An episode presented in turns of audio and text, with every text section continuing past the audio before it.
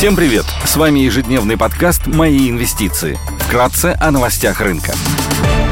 Глобальные рынки. Внешний фон смешанный. Фьючерсы на S&P 500 и Евростокс снижаются на 0,4% и 0,1% соответственно. Японский Nikkei теряет 0,6%. Народный банк Китая принял решение о снижении годовой базовой процентной ставки с 3,7% до 3,65% и пятилетней ставки с 4,45% до 4,3%. Китайский рынок торгуется в плюсе. Шанхай Композит прибавляет 0,6%. Индекс технологических компаний Китая Хэнг Сэнг плюс 0,2%. Власти китайской провинции Сычуань, крупного промышленного и энергетического центра Китая, объявили о необходимости строгой экономии электроэнергии из-за непрекращающейся жары и засухи. Власти начали ограничивать подачу электроэнергии на промышленные предприятия региона, из-за чего многие из них были вынуждены закрыться. Среди предприятий, которые уже ощутили негативный эффект, Tesla, Toyota и CATL.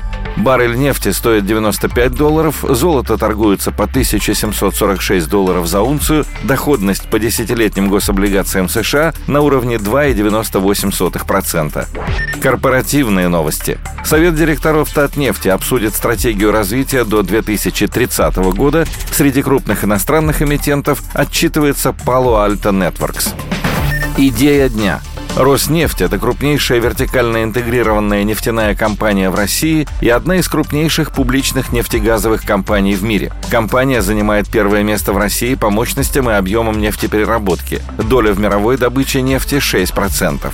Компания имеет диверсифицированные каналы реализации нефти. В 2021 году на экспорт нефти и нефтепродуктов в Азию приходилось 27,2% выручки компании. Роснефть стала направлять на экспорт в Азию большие объемы нефти, что стало возможно благодаря наличию активов в Индии. Роснефть владеет более чем 49% долей в компании Nayara Energy, которая является вторым крупнейшим нефтеперерабатывающим заводом в Индии с мощностью 17 миллионов тонн в год. Стоит отметить, что дисконт при реализации нефти Роснефтью ниже, чем у других компаний. Исторически нефть марки ВСТО продавалась в Азию с премией на уровне $5 на баррель, ввиду более качественного состава нефти. По данным Bloomberg, в августе нефть данной марки торгуется на уровне азиатских бенчмарков, в то время как нефть марки Urals торгуется с дисконтом на уровне $20-25 за баррель. Положительно на финансовые показатели влияет и рост цен на нефтепродукты, составляющий около 50% выручки компании.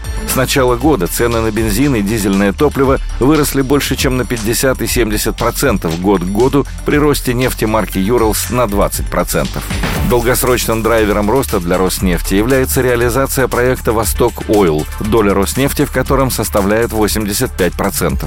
Ресурсная база проекта – 6 миллиардов тонн жидких углеводородов. Ожидается, что в 2024 году компания введет в эксплуатацию Паяхское месторождение, добыча на котором может вырасти до 50 миллионов тонн к 2027 году. Нефть с проекта «Восток Ойл» станет одним из главных драйверов развития Северного морского пути, развитие которого является приоритетным в рамках перестройки логистических маршрутов российских природных ресурсов.